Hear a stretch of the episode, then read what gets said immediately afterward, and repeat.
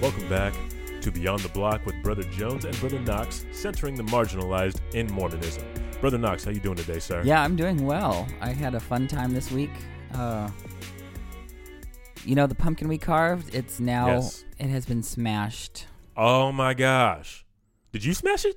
Yes. Oh, okay. So it wasn't like some delinquents came up to the house and smashed it. Okay. No, we smashed it at the Newton City Hall. They have this special program that instead of getting all the people to throw away their pumpkin and filling a landfill, they're gonna smash them and then palm uh, and uh, compost them.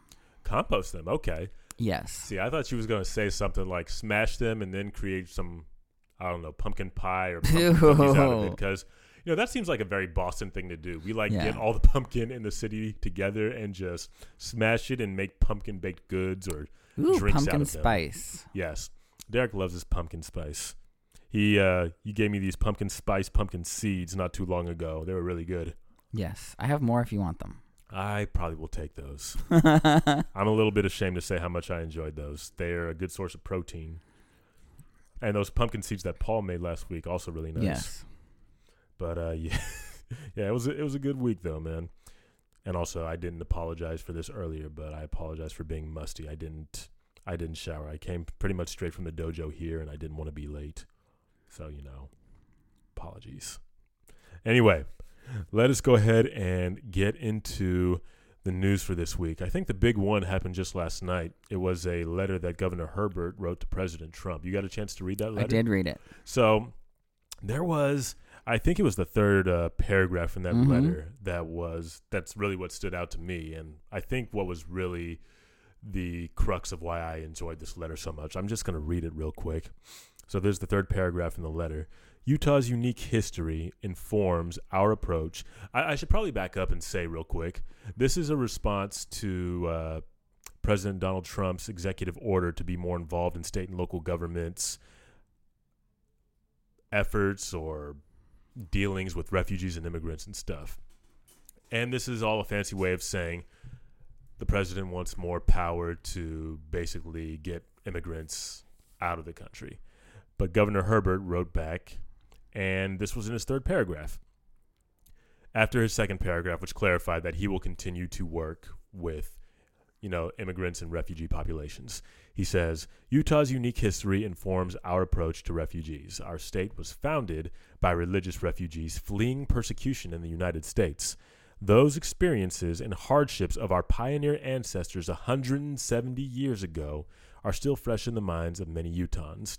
As a result, we empathize deeply with individuals and groups who have been forced from their homes, and we love giving them a new home and a new life.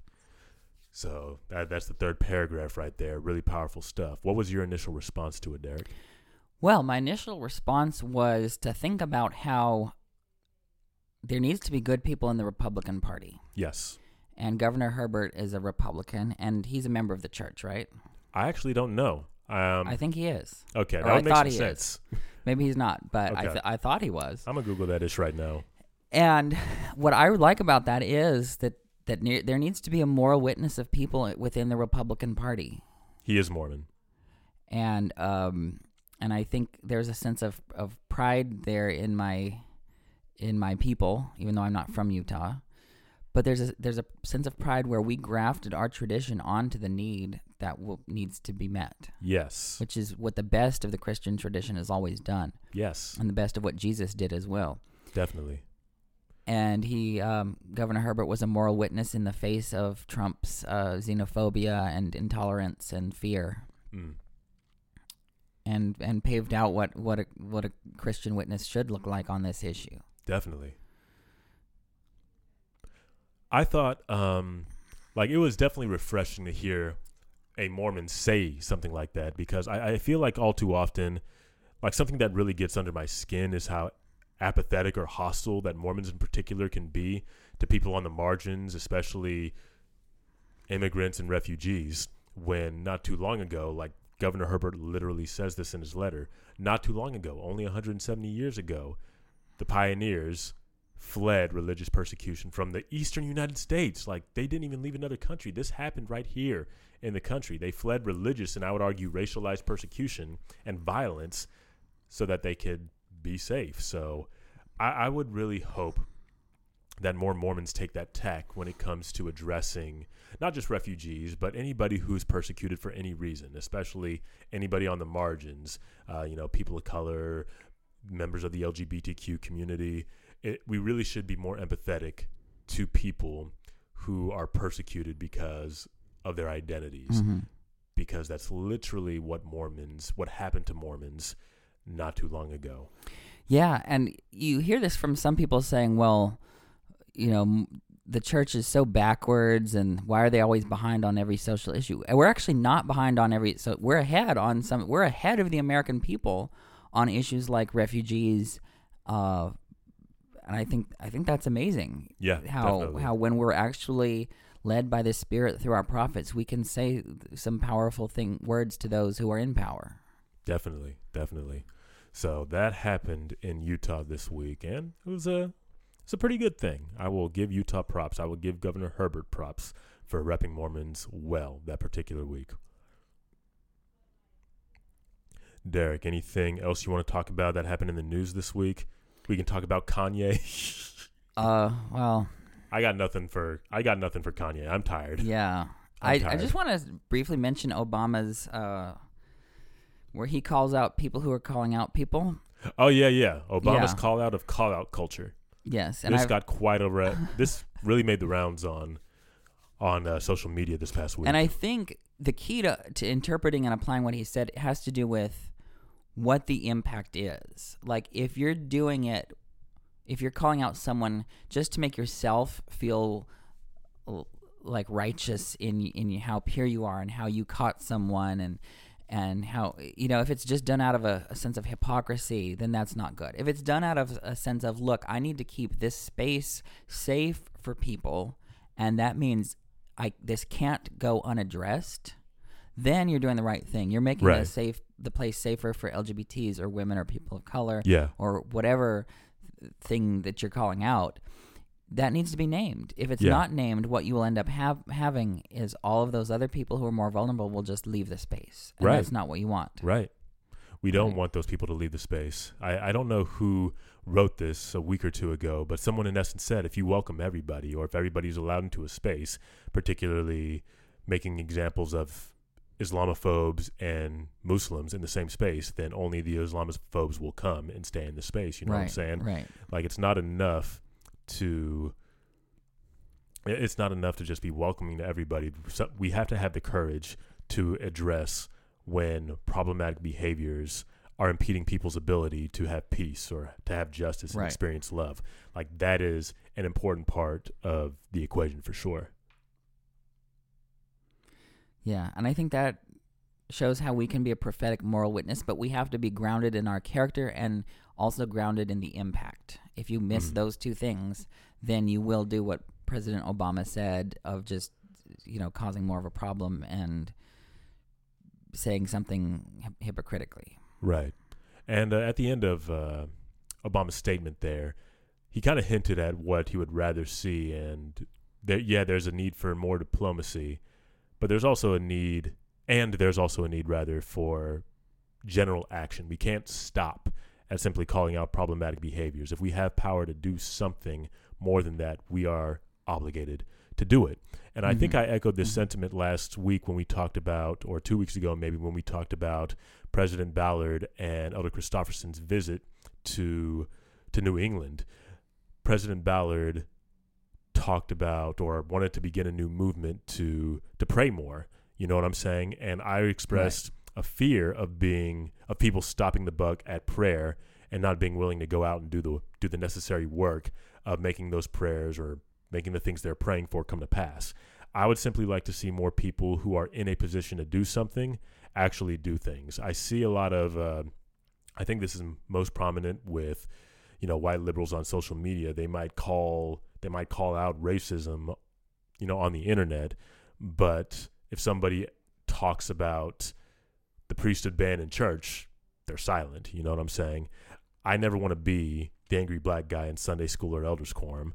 I really want people to be able to step up and address that as a problem in real time and not just acknowledge that it's a problem when you know there's no consequences. You know what I'm saying? Yeah, and I think there's a uh, there's a uh, there's a, an unfortunate side effect to this purity culture or this call out culture in that some people who are on the right side Mm-hmm. are might be afraid of speaking out because it won't be 100% perfect.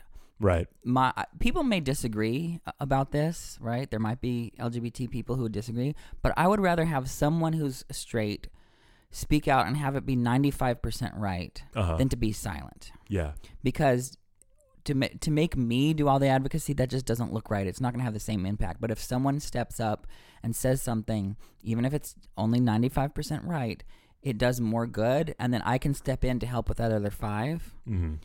and we can we can work with that. Right. I think silence is much worse than than um than bigotry or much worse than making uh, because once you get that conversation out there, once you register some dissent, then you change the whole room. You make it Yeah. safer to have the conversation to begin with. Yeah. And I don't think it has to be exactly perfect to No. start. It doesn't. It's also exhausting if you're the one doing it all the time. You know what I'm saying? Like, Right. I don't want to be the person who has to say everything all the time just because, you know, the white folks in the room are scared of being wrong or whatever. Yeah. But you're you're totally right about that, Derek. I I agree 100%. I'd much rather someone say something than nothing at all if they are 95% on the right side of it. And that's how I feel about speaking out about women's issues because I can't speak for women, right? Uh-huh.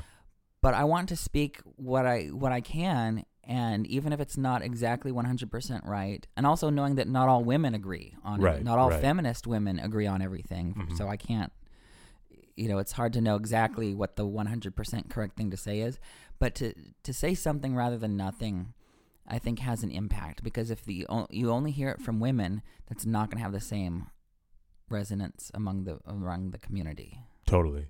And it's also like if you don't hear it from women, if you hear it from men instead, that will still touch a certain population that it wouldn't touch before. Right, You know what I'm saying? Right. So, not to say that allyship isn't necessary or allyship is going to be less potent in every scenario, but you know, the situation, everything is situational, I guess is something I want to say. Right. So to put a button on it, I, I would think the takeaway from that Obama quote this week is that both diplomacy and a healthy dose of advocacy or rebelliousness or calling out is is necessary. We we need both. Mm-hmm. We need both. both. And our movement is stronger with both than with either one by itself. Yes. That's a much better way to say it. Thank you, Derek. If there's no other news, would you be cool going to the Come Follow Me? Sure, let's do that. Excellent. I'm not going to say anything until we get to Hebrews 5. So, first of all, Derek, let's just start with set the stage for what Hebrews is because this doesn't seem like the standard epistle. Yeah, it's not really structured like an epistle, with except uh, some some greetings at the end. It reads more like a sermon, a long treatise. Historically, some people thought it was by Paul, but the text actually doesn't say that it was by Paul. Okay. Like, all of the other letters attributed to Paul in the New Testament actually start out saying, you know, Paul. But this does is is officially anonymous, so we're not at all bound to believe it's by Paul according to the text itself. Okay. And most scholars think that the style is different, that the some of the theology and emphasis is different, and so we don't know who who wrote it. Uh, but Paul wrote it to some to some group of Christians, perhaps at Rome, because he says those from Italy greet you Okay. at the in the in the concluding greetings. But he, uh, but the author is writing to a community that seems to be wrestling with the with the idea of sort of being called back to some type of Judaism, because most of the thrust of the the argument is that Jesus is superior to all these other things, Right. Right, and that looks like there must be wrestling with some type of people who are either uh, wanting to to go back to a more law of Moses type spirituality or people who are wanting to abandon Jesus altogether. Now that's familiar actually because we encounter Paul encountering this very thing for like I feel like almost all the epistles that we've read through previously, Paul is encountering either some super apostles or some people who were Jewish at one point who are really Right. trying to hold on Mhm. to you know parts of the Mosaic law. What what's distinctive about this? You mean compared to Paul? Well, c- or compared to the rest of the epistles, because this doesn't seem like anything new. You know what I'm saying? I think that that part of what there wasn't an immediate incident like circumcision Yeah. that's going on here in, in Hebrews. It's more of is there room for Jesus at all to begin with? Whereas in the Paul, it was like, oh, you can follow Jesus, but you have to be circumcised in order to follow Jesus. Alrighty. And I think the the question of Jesus is really central to what's going on in Hebrews. okay. And the other thing, the the the way that Hebrews talks about sacrifice is, is kind of different than the way Paul talks about the crucifixion and resurrection. Paul makes a big deal about the resurrection. The the letter to the Hebrews mentions it, but doesn't actually treat it as a central theological theme the way Paul does. Uh, the way that the author of Hebrews uses the Hebrew Bible is also quite different than the way Paul does. They they quote different things and use them in different ways. So there's there's reasons to believe that that this is not by Paul, but that actually gives us an extra witness into oh look, here's something that the first century church was wrestling with and here's another witness coming from a different angle and a different perspective that can help answer different questions than what Paul does. Mm, okay. So that's the sort of historical background. We don't know much else about the community or what problems they were facing. Lovely. Well, unfortunate, Yeah. but thank you for sharing, Derek. So, what what are some of the uh, bigger theological points you want to pull out based on the "Come Follow Me" uh, study? Yeah, so we we're covering Hebrews chapters 1 through 6 today. Thank you, Derek. Sorry, Hebrews one through six. Yes. I should do a better job of that. I'm so sorry. And the first thing I want to do is point out the really brilliant first uh first 3 verses. First three verses. Okay. And I'm going to also be reading from the Tom Wayment translation. A long time ago, God spoke to our fathers by the prophets in many and various ways. In these last days, He has spoken to us by His Son, whom He established as heir of all things, through whom He created the world. The Son is the radiance of His glory and the character of His essence, and He supports all things through the word of His power. After He made purification for sins, He sat down on the right hand of the Majesty on high. And then verse 4 By this he became far greater than the angels, just as he inherited a name that is greater than theirs. One thing that I notice about this is here you get the the theme of Hebrews already the superiority of Jesus over angels, over prophets, over basically everything. Mm-hmm. This word here, um, I think the King James says something like that Jesus is the express image of the Yes. Father. That word there is is character in Greek, which really literally is the imprint of a of a die or a stamp or a seal onto metal or wax. I that see. you have the exact image and imprint of the the die or stamp Okay. or seal. Uh, when you're stamping a coin or when you're sealing wax, you leave an exact imprint. And that's the word here, saying, you know, if we want to know what God is like, we look at what Jesus is like. Mm. And that tells us what God is like. Mm. And I think that's powerful here because this impacts how we approach prophets, right? Because when we look at it, Jesus is superior to the prophets. There's no way way around it. The author to the Hebrews is saying, look, God spoke many times by prophets, but now you've got the definitive revelation, self-revelation of God in the person of Jesus. And I think everything that uh, let me just skip ahead to to Hebrews chapter 3. Hebrews three.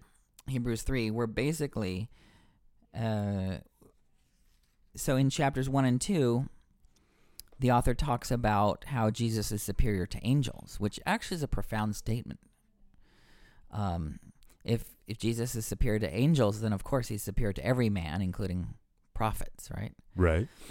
And then we go into chapter 3, where Jesus is superior to Moses. Mm-hmm. Now, we wouldn't want to take this in an anti Jewish way, Right. right? But we want to look at see what what's going on in context and saying, look, Moses was just a human, just someone who was a created being, someone. Um, but Jesus is is more important. Here's what it says in verse three, uh, uh, chapter three, verses one through four. Therefore, holy brothers and sisters, partners in the heavenly calling, consider the apostle and high priest whom we confess, Jesus, who is faithful to him who appointed him, just as Moses was faithful in all of God's house. For Jesus was counted worthy of more glory than Moses, like a builder who has much more honor than the house itself. For every house is built by someone, but God is the builder of all things. So Jesus, as creator of the of the worlds, is superior to Moses. That should stop any comparison between Moses or other prophets and Jesus. Okay.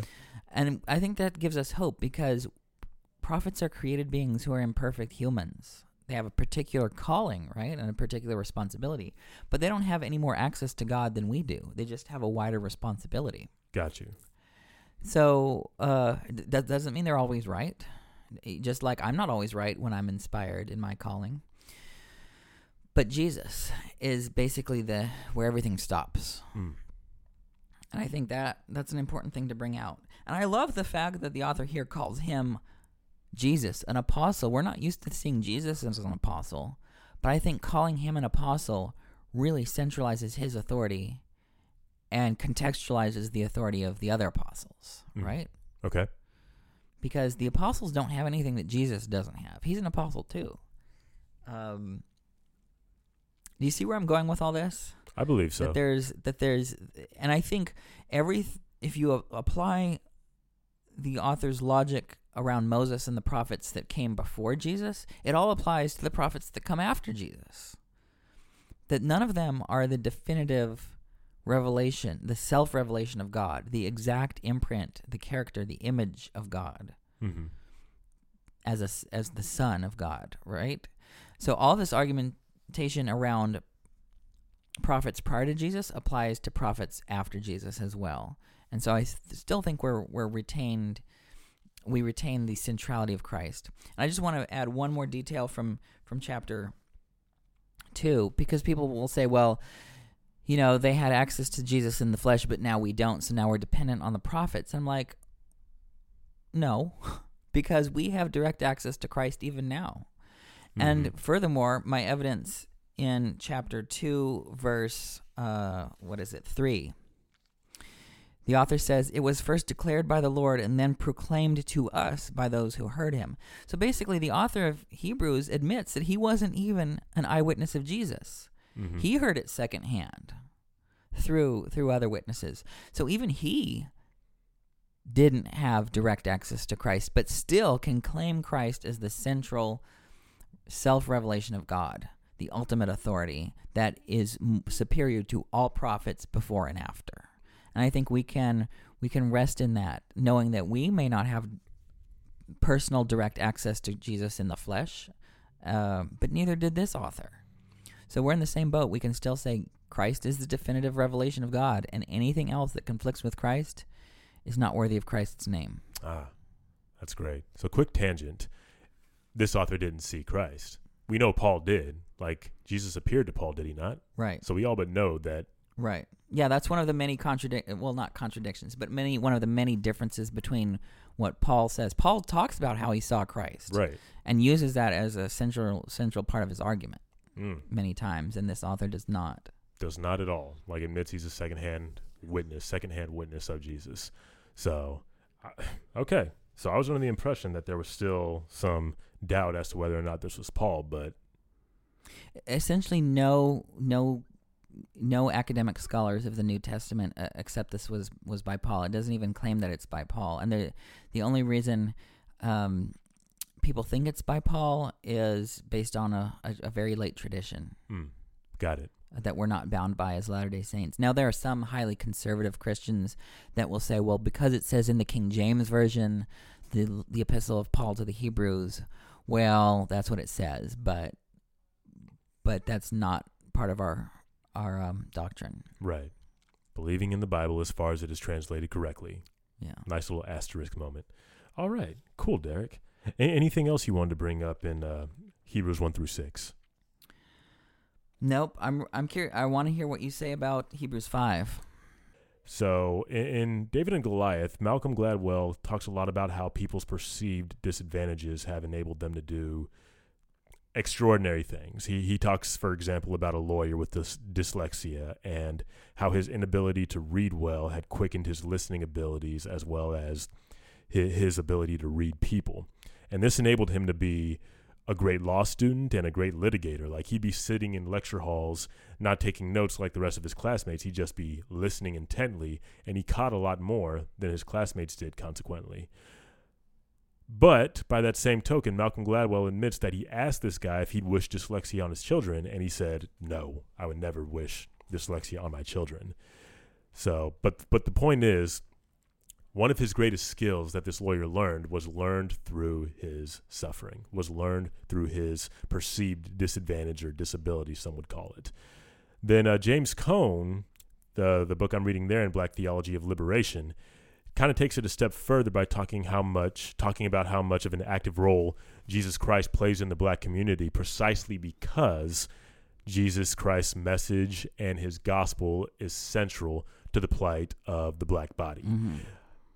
Specifically because of their oppression. In fact, one thing one thing that uh, James Cone highlights early on in in the in his book is talking about how Jesus Christ very covenant with the children of Israel is tied directly to their oppression. Similarly, Jesus Christ's message and his thrust for justice and love and peace for all people is not only like black people's thrust for that stuff is not only consistent with the gospel of Jesus Christ, but is the gospel of Jesus Christ. This all came about because I read one verse or one set of verses in uh, Hebrews 5. I believe this is 7 through 8 through 9, sorry in the book of Hebrews 5. I'm just going to read those verses real quick. Though he were a son, yet learned he obedience by things which he suffered. And being made perfect, he became the author of eternal salvation unto all them that obey him. So we learn Christ and we come to love Christ because it is in our, and this is what the way I read it into all communities, all Christian communities of marginalized peoples. We learn Christ and come to love Christ because it is in our oppression that we have come to know him. The thrust for all those things, all those positive things that would liberate us, but primarily liberation, is consistent with the gospel and mission of Jesus Christ. Therefore, we have a front row seat to Jesus Christ, I feel like. Jesus Christ is very much an active part of our worship, not some uh, abstract concept that some other folks might play a philosopher's game with when it comes to what Jesus taught or what he meant. He's very much an active part. So I, I feel like Jesus learned through suffering, and, you know, that is taken a little bit out of context. But Jesus Christ has basically suffered everything so he could be what is in essence the perfect empath, the perfect person to run to and serve everybody who would ever be on this planet. That was Jesus Christ's strength. He suffered everything. He suffered every privation, every disadvantage, lost every privilege so that he would know how to help people that would be plagued by those very things. Mm-hmm. So this is something th- this is something I feel like we learned broadly because of this verse, but I also wanted to take a moment to apply it to every community that has faced some kind of privation because I feel like it is in this that communities on the margins can really claim space for themselves, can really claim the ability to know Jesus more intimately because they have to deal with these privations. Yeah, and that gets to to to one thing that a lot of people don't bring out, especially concerning the LGBT community and the church. Okay. One of the challenges I, I see is even I think a lot of well meaning leaders and members, instead of like trying to keep LGBTs in the church and making them conform to something that they don't fit and never will, they'll just basically dismiss them and say, hey, go your way. You can leave the church. You can have a really good life outside the church. You can marry the person of your choice. You can basically have everything. I'm like, that's actually not liberation. It's not, no. To say, and I get where they're coming from because they're trying to say, oh, look, I admit that there's no place for you in the church and you'll be happier outside of it.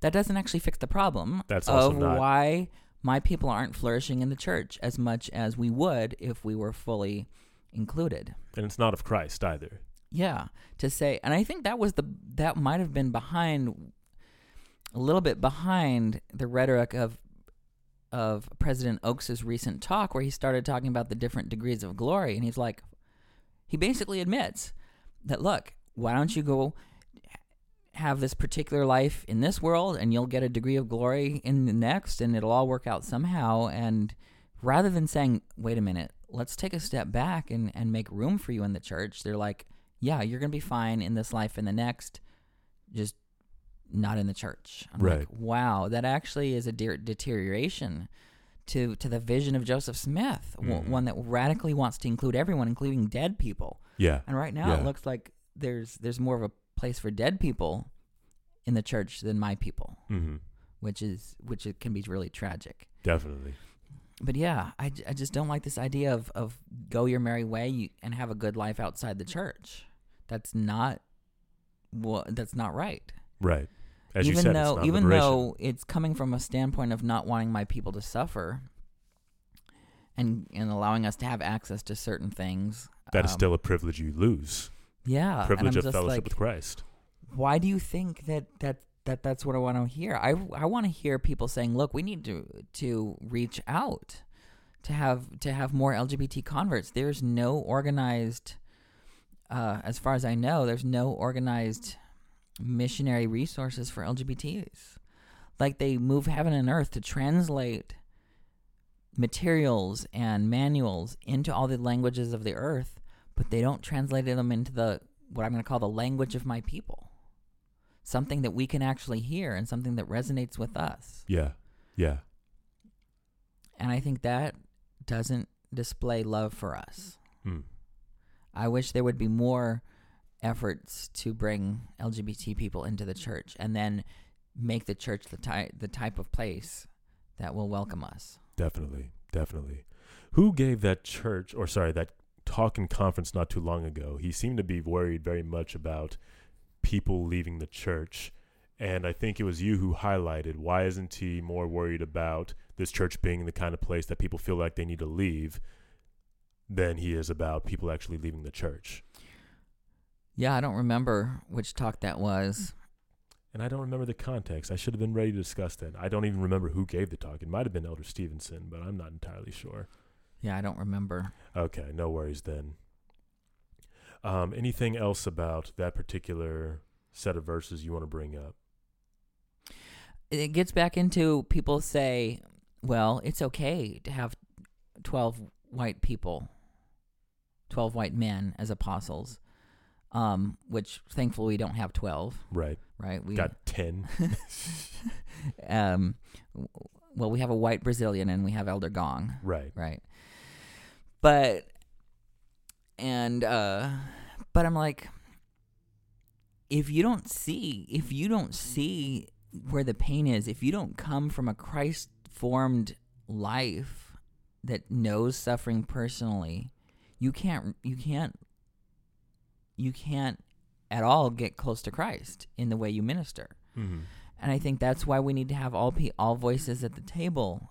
Um, and we don't have any LGBT people who are out in in decision making capacity in this church. Maybe you might have a few um, low level ward callings or state callings somewhere, but but it would be I I don't even know of any out gay stake presidents or or bishops Mm. even on that level. I know some closeted ones. Um, of course, I'm not gonna tell you who they are, but Right. but I don't know any out gay um, people with actual decision making authority in this church, Yeah. or people that can influence the message or speak what God has on their mind. So that gets back to right here. The whole point of of why Jesus is able to do what he is is because he has suffered and then was made perfect. And I think that's how why we need and just like what you said about James Cone and the particular spiritual journey of black people and what black people have to offer the church. That is an amazing treasure that we're missing out on, Yeah. Yeah. which is why I'm thankful for, Elder Johnson. Woo! Still get Yes. chills thinking about that Yeah. talk, man. Not nothing groundbreaking, nothing new, but yo, hit so different. And so, something else that And the I way he said it. and the way he said it, yeah, Yes. definitely, definitely. I, I do want to speak cautiously about what Jesus had to experience because one could argue that Jesus, in effect, embraced every identity that would be marginalized. He embraced the identity of the Muslim. He embraced the idea of the LGBT, the I, identity of the LGBTQ person. He embraced the identity of the black person, of the woman in a misogynistic society. He embraced all of that, and he knows the pain of all of that. Mhm. Like that to me is an incredibly, incredibly profound condescension to be able to experience all that to the point of being able to minister to the people who would experience that. Like that's just, I mean, that sets a model for, in effect, what we should all be striving for. That kind of perfect empathy. Now, obviously, it's kind of impossible. I can never understand what it's going to be like for someone like you to be in the church, but I do have a responsibility to minister to others the way that you would minister to them because you have experienced that. That speaks to the power of having right. people like you in decision making mm-hmm. positions. It speaks to the power of having women and people of color and people who otherwise sit on the margins of society in positions of power in decision making positions. So I just wanted to bring that out that the idea that Christ had experienced all that or the possibility that he may have experienced all that is pretty incredible. Yes, at least we can say that take him as a symbol of all those experiences. A symbol of all those experiences. And therefore and, and model, find those experiences on the cross. find those experiences on the cross and put those experiences in the church. Put them in leadership. Yeah, and I think one one thing I do want to say, and this is going to be a teaser for next week. So so that if you listen to this one, you're going to be very eager to listen to next week. next week, I'm going to talk about how Melchizedek is a queer hero and a queer figure, Well, all right then. according to the Book of Hebrews. Looking forward to that. Looking forward to that. Other than that, I don't have anything uh, more about Hebrews for this week. Okay. I got some questions then because we got a little bit of time. Okay. Um, I wanted to ask you about th- this. This is something that also stood out to me and hit me a little different. I think this is in Hebrews six. Well, there's two things in Hebrews six, and you know we don't have to talk about both of these things, but Hebrews six four through six that had some uh, interesting language in there, particularly verse uh, verse. Uh, oh, where is it? Six. It talks about crucifying the Son of God afresh and putting him to open shame. Now, in the context of these verses, it seems to be talking about people who were partakers of the Holy Ghost and then, in essence, denied it after they had felt it, and in doing so, crucify God afresh. Is there something else that you read when you read this passage? Because this is just language I'm not accustomed to reading in the scriptures, and I just wanted to see if you had anything additional to say about that. Well, Hebrews several places has these little warnings in it. Okay. and it's and it's really hard to interpret these warnings. I don't think they have a lot of practical value in terms of figuring out, oh, am have I fallen enough to never be reclaimed or not. But what it does do is highlight the centrality of Jesus to say, look, Jesus is such a treasure that losing him is this really awful thing right. and that's the that's the sort of impact that I get from it. Now, theologians have wrestled with this for years and years in Protestantism as to whether you can lose your faith or not, and or whether you can uh, be restored after you've lost your faith or not. And I don't actually know what uh, what in context the author meant other than to, to really reaff- reaffirm the centrality of Christ in this and that actually ends up being a positive thing but, but yeah these warning texts in Hebrews are pretty challenging to wrestle with um, and I just want to be very cautious and humble because some people will, will basically say well they'll take this text to say well if you've once you've actually gotten the gift and you've abandoned it you have no hope again which to me that's not that's not actually our doctrine, right? There's there's there's going to be accountability and responsibility, but my view is that everyone's doing the best they can with what they have, and if they Mhm. get more and better information, then they'll have a chance. Like I don't think that heaven is closed from the inside. It- Mhm. It's only closed from the outside if people refuse to go in. Got it. I don't think God's going to play gotcha. So that's not how I interpret this text. Okay. Gotcha. Thank you for sharing. And uh, this other curious uh, wording in Hebrews 6, verse 1. Like, I see the JST, But I was hoping that maybe you, from a theologian's perspective, could perhaps either you know read that Wayment translation or perhaps there's a Greek translation because this is just it just it's just worded weird. I'm just going to read it here. It says therefore leaving the principles of the doctrine of Christ let us go on to perfection not laying again the foundation of repentance from dead works and of faith toward God. It just seems like a very counterintuitive thing to suggest that we go on to perfection after leaving the principles of the doctrine of Christ. Can you can you say anything about that? Yes. So um the Greek word is aphentis. It's a participle which comes from aphiemi, meaning to to leave behind or to to move on from or to to go to the next step. It doesn't mean leave in the sense of abandon, right? So what he's basically saying this this is moving on in the outline of the letter, right? It's not moving on. So it's more like it's more like a next step. yeah, not it's basically okay. said, yeah, I've talked about these things in chapters one through five, and now we're going to move on to the next thing. I see. And the problem here is that Joseph Smith, when he was doing the JST, found something objectionable objectionable with this uh, the the particular um, unfortunate translation of, of the KJV of leaving the of leaving the the principles of Jesus Christ, which is Uh-huh. that's not what it means. Um, and so the JST changes it to not leaving them. But I think that's just because Overly simplistic. Like I, I don't like that JST at all. Like it just doesn't seem. I don't know. It just didn't seem. It seemed like the easy way out. I guess. Yeah, and we have to remember that the JST is a work that's done by study and by faith. It's not Uh-huh.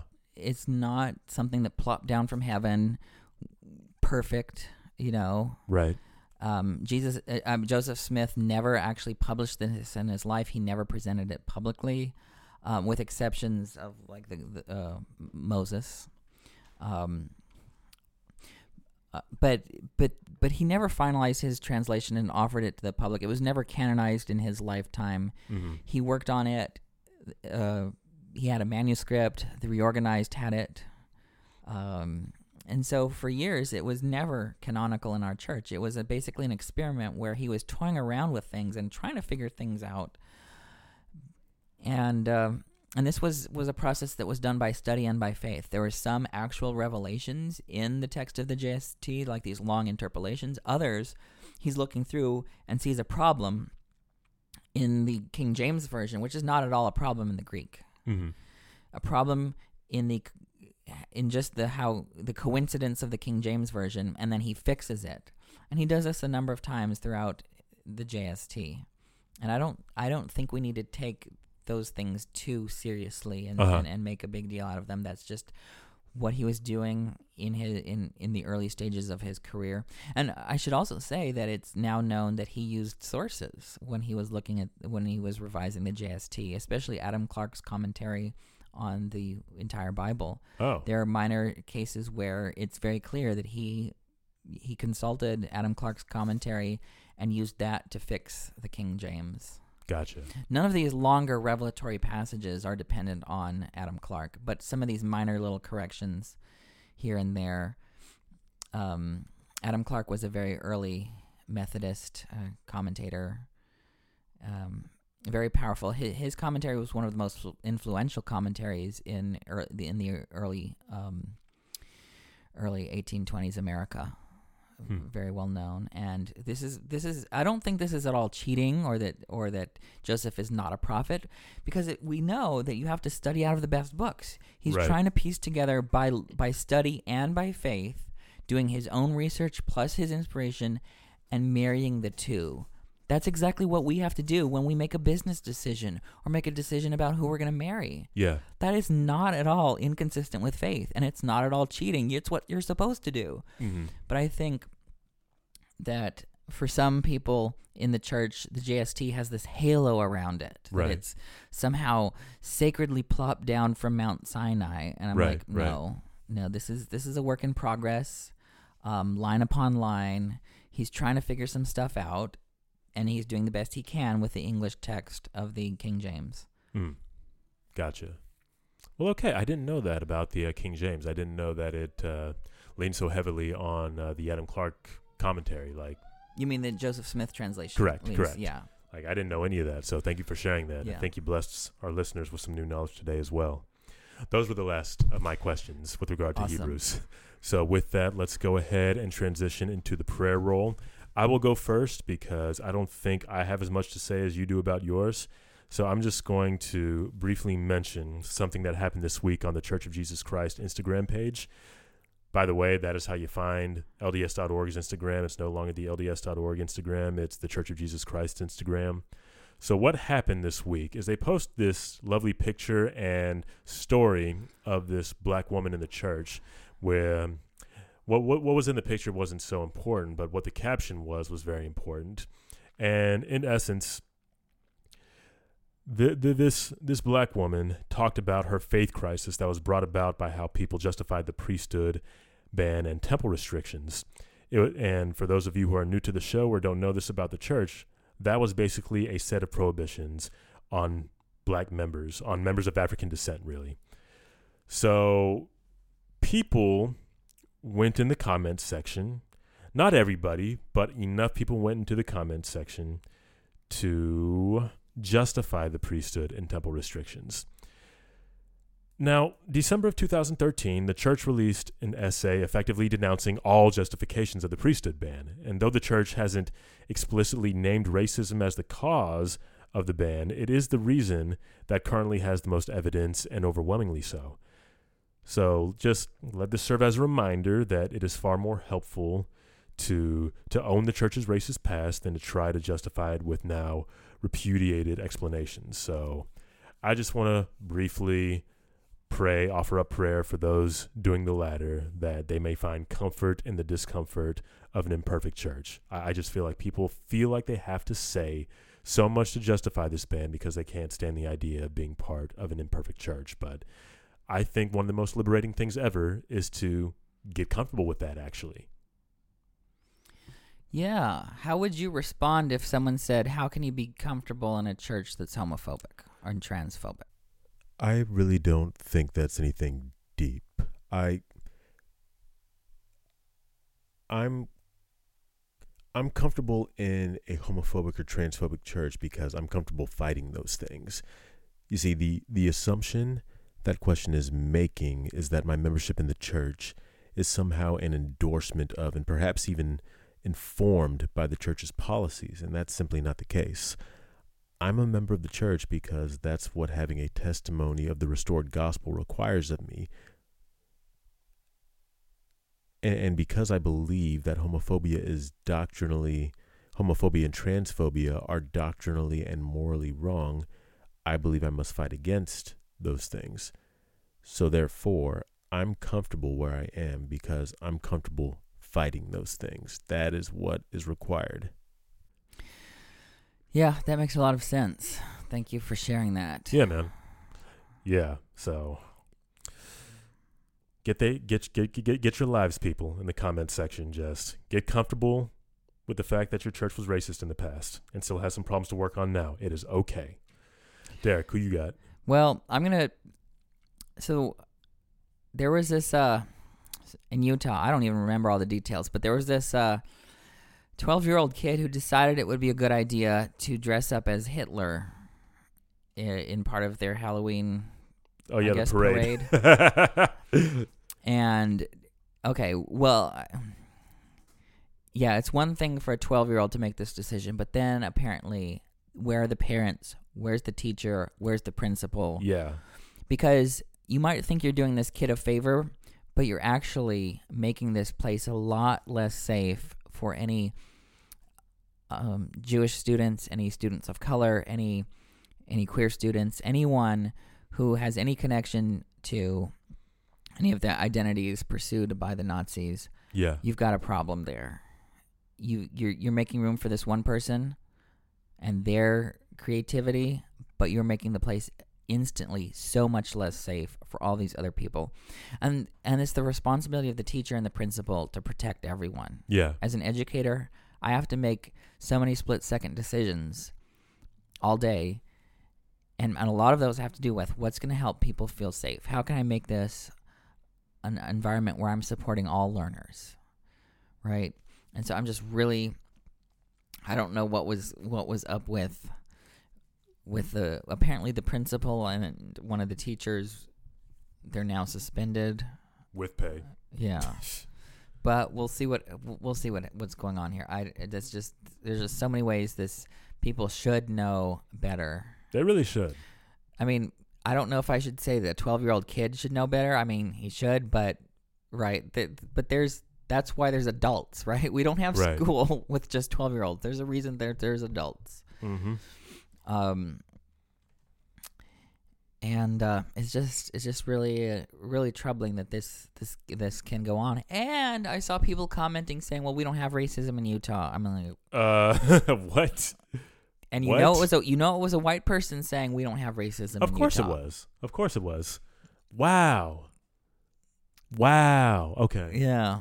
So I'm sure there was people supporting this young man, like supporting his creativity or his right to wear what he wanted for Yeah. Halloween. Like it was a Halloween parade. It was a joke. It wasn't like but like that particular costume obviously is hostile towards I mean you already said it towards a lot Right. of people and you know that needs to be that needs to be checked. And I'm just like where what were the principal think what was the principal thinking? What was the teacher thinking? What was that boy's parents thinking letting him go out dressing like that? Like that had people had to know that wasn't a good look. Like, what made them think?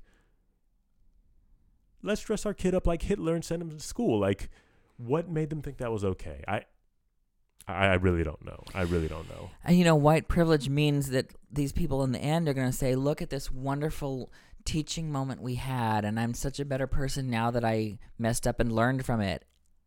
And so they're going to actually come out ahead, Mm. in potentially, right? Or that's the sort of resilience and the arrogance of white supremacy and white Mm. privilege is that even when white people mess up, well, we can fix it Yeah, yeah. and make it turn out for the best, for our best. Man. 2019. 2019 in the year of our Lord. We we have this happening. Anyway, if you got nothing else on that, Derek. nope, uh, that's it. Okay, cool. Then let's just go over a couple of housekeeping items. Uh, Derek, where can folks find us? You can find us on beyondtheblockpodcast.com. Share this with your friends. Let them know what you like about us. Um, give us feedback. Give us questions that you want us to answer. Um, is our survey still live? Yes, survey Okay. is still live. So you can fill out our survey. You can get in touch with us. Where can they find us. the survey? They can find it pinned to our Twitter and our Facebook, right? That is correct.